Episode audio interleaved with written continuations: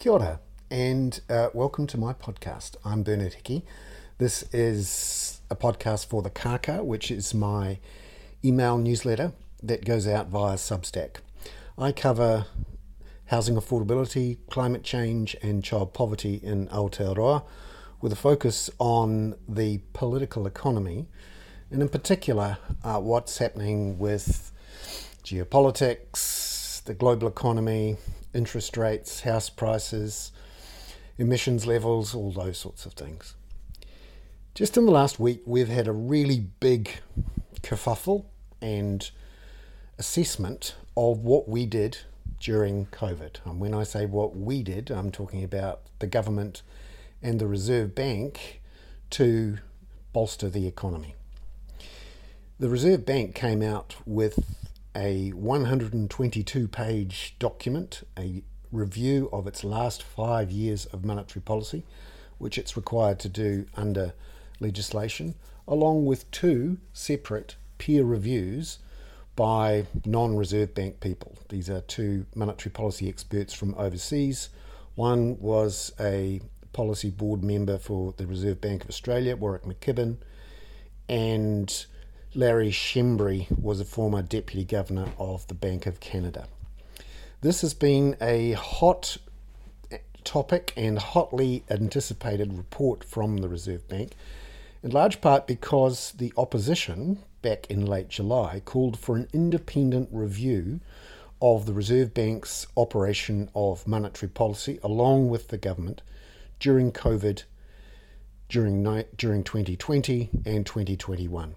That's because obviously we saw a massive increase in house prices and now we've seen inflation rise over 7%. When the Reserve Bank is tasked as an independently run Reserve Bank under the Reserve Bank Act to keep inflation between 1 and 3%.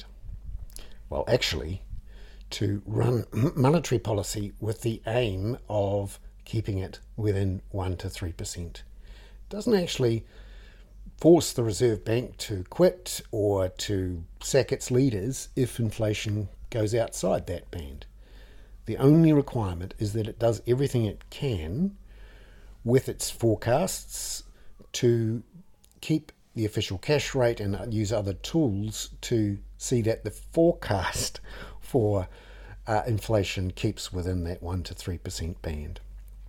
And that's important because uh, the assumption that a lot of people might have is if if the if the Reserve Bank fails to hit its target of one to three percent, then someone should be held accountable, and that's what this kerfuffle is really all about.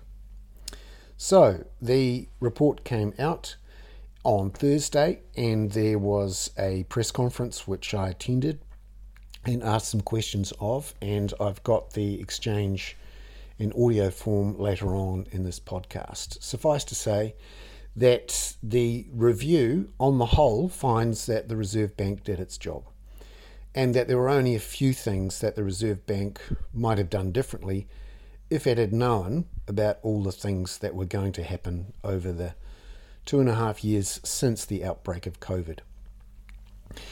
Uh, let's go back a bit and just uh, reiterate what the Reserve Bank actually did in late March of 2020, when we were about to go into lockdown, the Reserve Bank slashed the official cash rate from 0.75% to 0.25%. And then it launched a program of what they call quantitative easing. Now, this is where the Reserve Bank invents money and uses it to buy government bonds on the government bond markets, it's the so called secondary markets. The aim of that is to drag down longer term interest rates so that mortgage rates in particular uh, will fall and that financial markets remain stable. This was necessary in late March of 2020 because our bond markets and financial markets were in all sorts of strife. There was obviously a lot of fear about the future, and we saw liquidity in the bond markets start to wobble and a blowout in bid ask spreads, which is a sign of stress in, in, in these financial markets, and the Reserve Bank jumping in there to buy government bonds in that market certainly settled things down in the first few months. Initially, the Reserve Bank said they were looking to buy $30 billion worth of government bonds. That eventually escalated to first 60 billion and then 100 billion.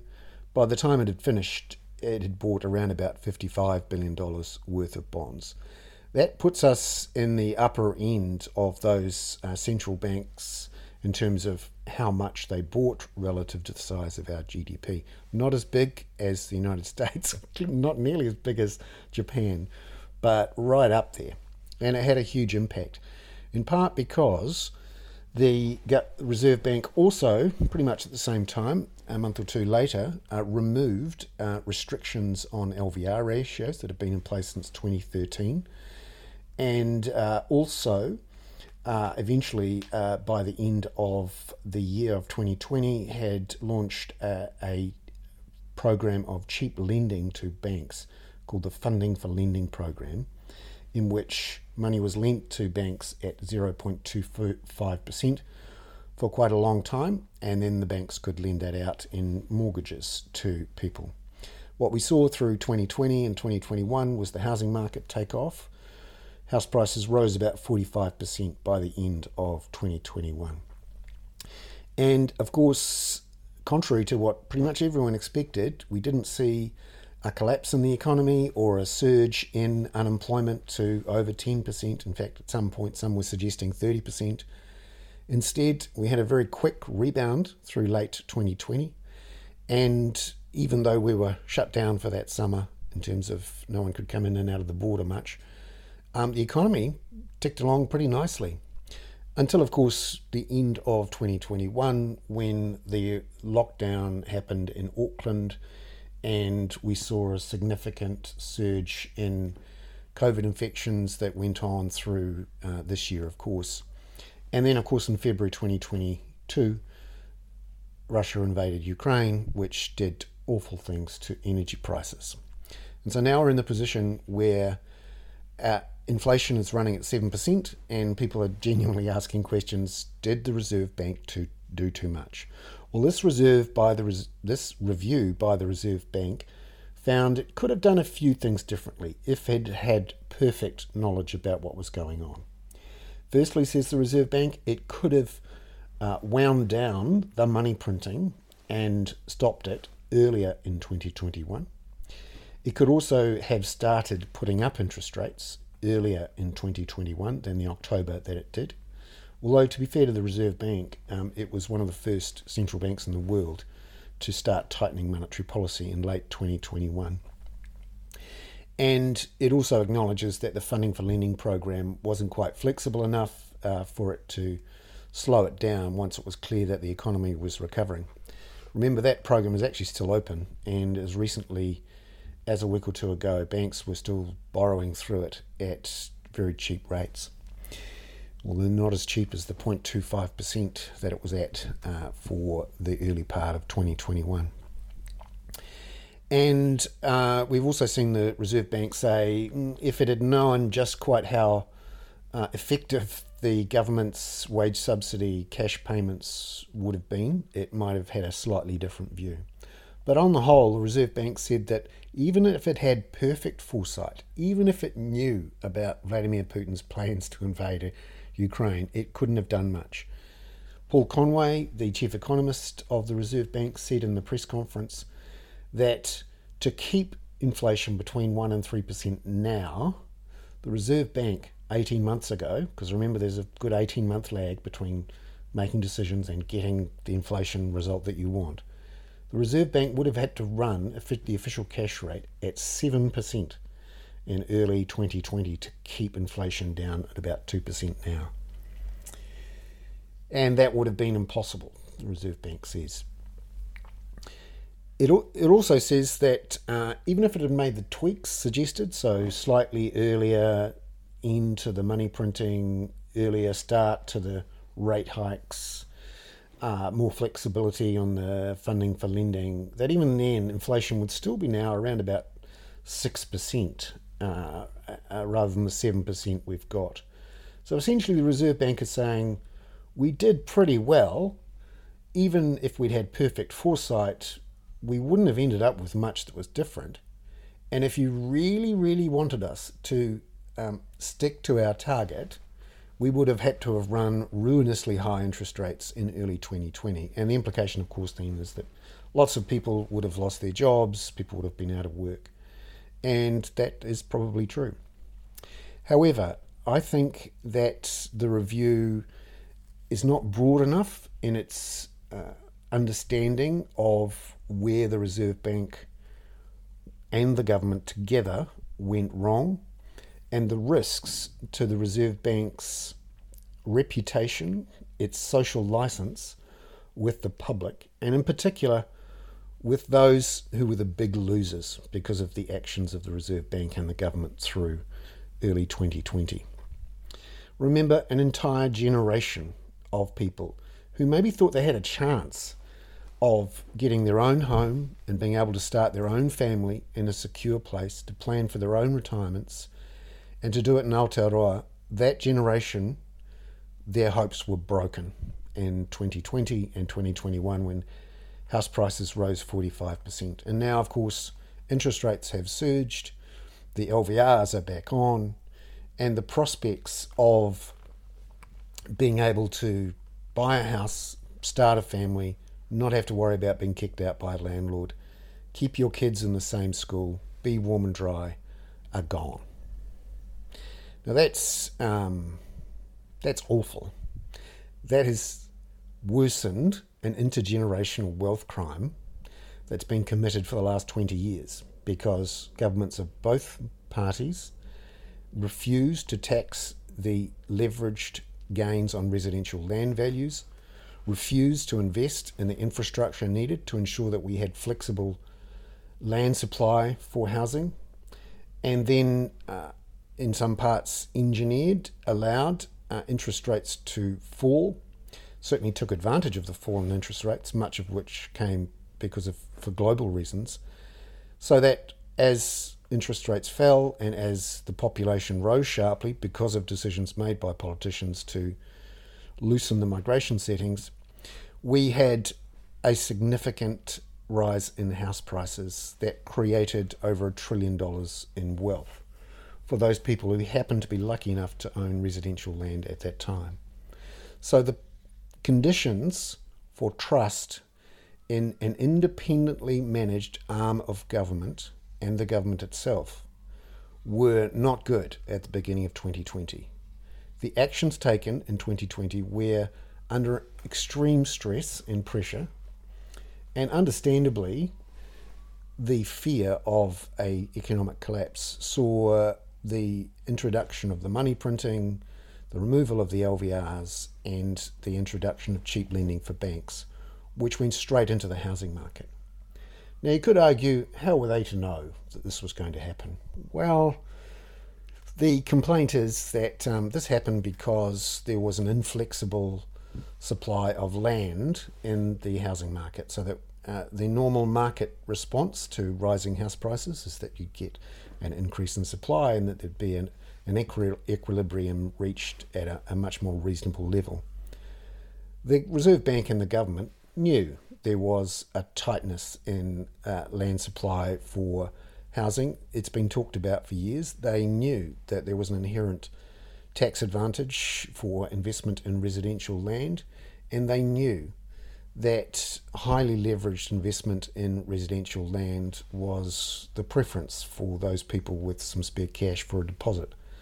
So when they did these things in March of 2020, they did them with knowledge and foresight, and they did it knowing that this would increase house prices. Of course, I doubt they knew or expected that it would rise 45%. But now that it has, now is the time for the Reserve Bank and the government to honestly account for how that happened, why it happened, how they'll prevent it from happening again, and uh, essentially earning back the trust and the social license that I think was lost during that period.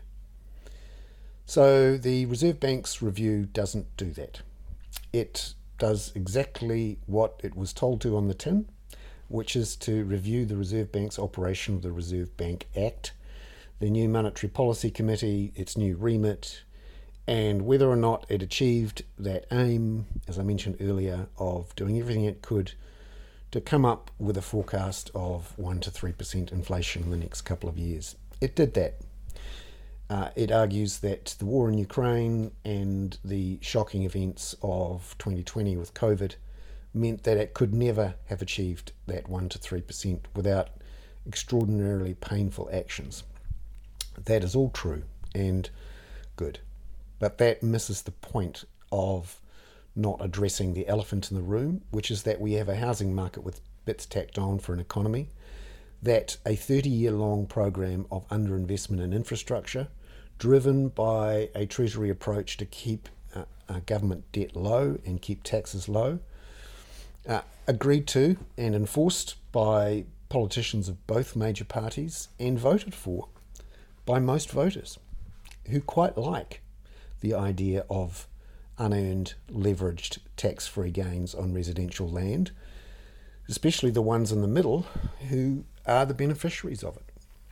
But what it's meant is that those people who aren't lucky enough to have parents who were who won the lottery of owning residential land in 2020 or, or being lucky enough to get in at various points along the way, perhaps with the help of family, they are the ones who don't have faith anymore in uh, the Reserve Bank and the government.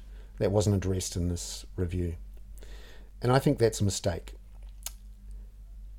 Let's hear, though, from the Reserve Bank, from uh, Paul Conway, the Chief Economist, and Adrian Orr, the Reserve Bank Governor, who uh, defended the review and also answered my questions about the housing market and the removal of the LVRs and the Reserve Bank's social license, and in particular uh, answered the question about the LVRs, which wasn't addressed in the review, which is that Adrian Orr said that in hindsight, and he's not a fan of using hindsight, but in hindsight, he would not have removed those LVRs. Here's Adrian Orr and Paul Conway, with Paul Conway talk, talking first. Now, before I finish, I'd just like to go back to the, the lesson learnt that, with the benefit of hindsight, monetary policy could have been tightened earlier in 2021. Uh, and I want to make the point that even if the Monetary Policy Committee uh, had tightened policy earlier in 2021, uh, we would still have inflation above target now. Uh, it would have most likely just been marginally below where it is currently.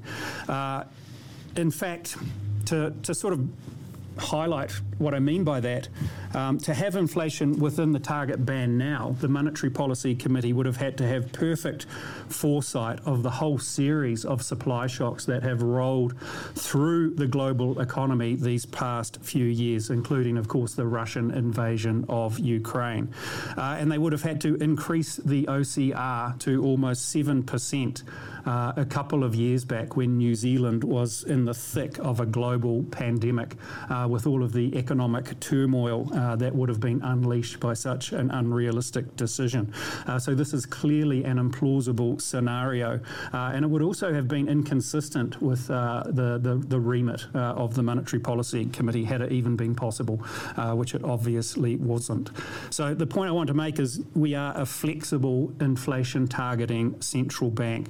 Uh, that means that inflation will not always be in the target band, uh, even in normal times.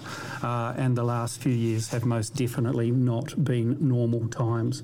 If, if, if the Monetary Policy Committee had have had perfect foresight, at that time, which it obviously didn't, it's obviously not possible uh, to have that, then monetary conditions would have been tighter uh, coming through 2021 than what they actually were. And that, I'm talking about monetary policies, uh, conditions.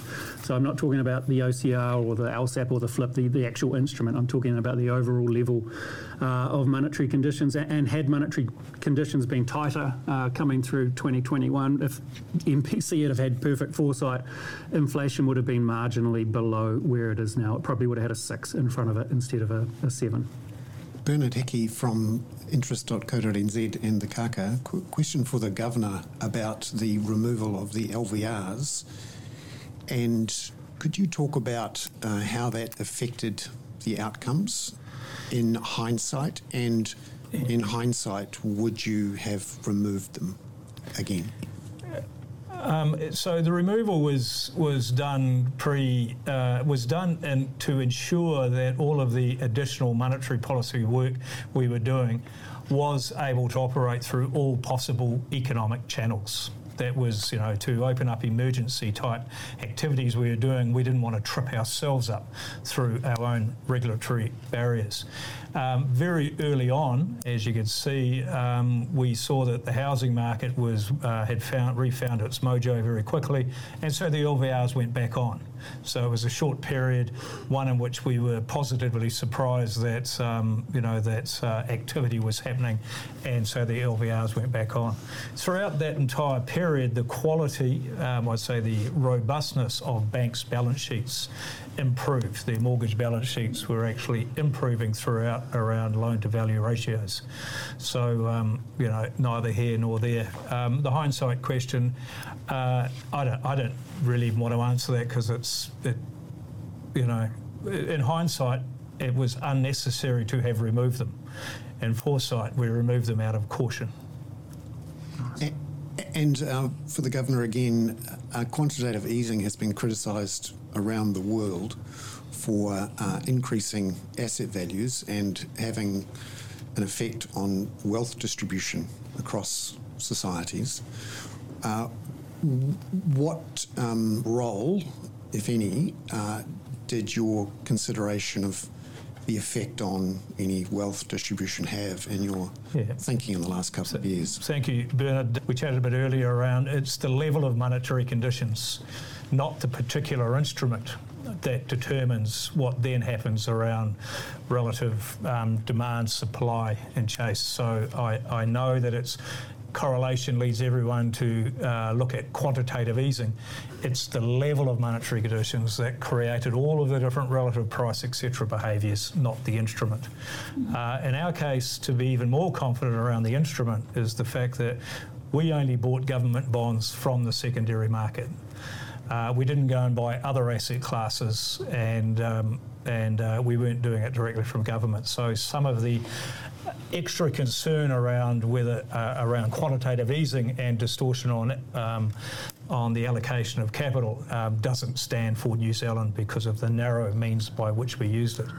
As for um, the distribution of costs and benefits, that is a perennial challenge for monetary policy. Mm. Um, we, we can only operate at the aggregate. We can't say winners, losers. Um, when you look across it, there's borrowers, lenders, first home buyers, owner occupied dwellers, renters, such a vast array, um, importers, exporters, so on and so forth. We have written extensively and will continue to write extensively around what our actions imply, um, but in the absence of um, tools, it's about alerting other policymakers and, and individuals themselves around the potential benefits and hazards of these tools. It sort of cuts to the fact, Bernard, that monetary policy is a, a blunt instrument. There's been a lot of chat about social licence and the banking industry. Um, to the Governor, do you think that the Reserve Bank retains its social licence in the wake of the last two and a half years? The Reserve Bank. Uh, we have our legislation, our mandate, we will continue to operate. Um, I think it's times like this it shows the importance of the operational independence of central banks to continue to get on and do their job, and this document says that's exactly what we've done. So there we have it, Adrian Orr talking at the news conference after the release of its review of the last five years of monetary policy, and him saying that it's important the Reserve Bank remain independent. Separately in that news conference, uh, questions were put to Adrian Orr and to Neil Quigley, the chair of the Reserve Bank, about the criticisms from the opposition, uh, both the national spokesperson for finance Nicola Willis and the ACT Party leader David Seymour, in particular, Nicola Willis calling for an independent review and opposing the um, reappointment for another five years of Adrian Orr from March of next year to March of 2028, arguing that uh, they questioned the um, operation of monetary policy during that time. Uh, David Seymour has been much more critical personally of Adrian Orr. Adrian Orr did not respond to those criticisms in the news conference, but rejected the criticism by Nicola Willis that this was a back patting exercise and that um, uh, it should have allowed a full independent review. We heard from the chair, Neil Quigley, that uh, he didn't think an independent review was necessary, but if that one was done, the Reserve Bank would cooperate. Nicola Willis uh, told me in an interview, which uh, went out as the uh, When the Facts Change podcast uh, today, that uh, if elected, National would immediately have an independent review of monetary policy and then make a call then about whether to retain Adrian Orr. Uh, that is a dangerous situation if there happens to be some sort of um, economic crisis in the middle of all that. You've essentially got a finance minister who clearly doesn't have full confidence in their Reserve Bank governor and the potential for a clash between an independent arm of government and the government itself. Uh, that's uh, dangerous in its own right. And so we have now, because of the actions of the Reserve Bank, because the Reserve Bank has not um, acknowledged the criticisms or responded to them uh, uh, in a way that satisfies the critics, we now have a situation where the government has appointed a Reserve Bank governor who the opposition clearly opposes. That's the first time we've had that in our history. And it, uh, I think, challenges the long term future of the Reserve Bank as a truly independent bank. Now, this isn't unusual around the world. Central banks are being criticised for the outbreak of inflation. Ironically, uh, not so much the um, excessive expansion in asset prices. Uh, however, um, there are debates all over the world now about whether or not reserve banks should remain independent. And it's important uh, for all sorts of reasons, in part because we invented the idea of an independent central bank targeting inflation. And uh, it all made sense when there was a simple lever, the official cash rate, and interest rates were at sensible levels, and there wasn't such a thing as a effective lower bound, i.e., where you get interest rates so low that you can't actually achieve much as a central bank anymore. Uh, and once we got there, uh, central banks uh, got on got into the game of uh, um, effectively quantitative easing, money printing, which in effect uh, was using the increase increasing the wealth of the wealthy to run monetary policy, and uh, that that strays into the area in a much more definite and deliberate way than uh, previous just simple use of an official cash rate, and it strays into an area of effectively wealth distribution and social policy, which um, has to be challenged. The unfortunate thing, in my view, is that the Reserve Bank, of course, didn't have time to ask for permission to do all these extraordinary things, and neither did the government. But after the fact, it should have at least asked for forgiveness. There's that phrase used in tech by the likes of Facebook and Uber don't ask for permission, just ask for forgiveness. The idea being that you shouldn't wait for an official to say you should do something, you should do it, and then after the fact, apologise for it. In the meantime, you've actually done it. Uh, that's that's the problem here. The Reserve Bank has eroded, in a large way, its social license, and needs to recover it. And I don't think this review does that. And the proof of that loss of social license is not only that the opposition doesn't want the Reserve Bank governor to be in his job, but also, just quietly, page 99 of the review, the Reserve Bank did a survey of 1,000 members of the public and asked them if they believed the Reserve Bank would get inflation back down into the target band by 2024. None of them did. There is a trust problem there. I'm Bernard Hickey. That is my daily email. uh, that goes out with my email newsletter to paying subscribers on the Kaka, and I've decided to open this one up in the public interest, uh, given um, how important wealth, house prices, and the future of our monetary policy are in our political economy. Ka kite anō.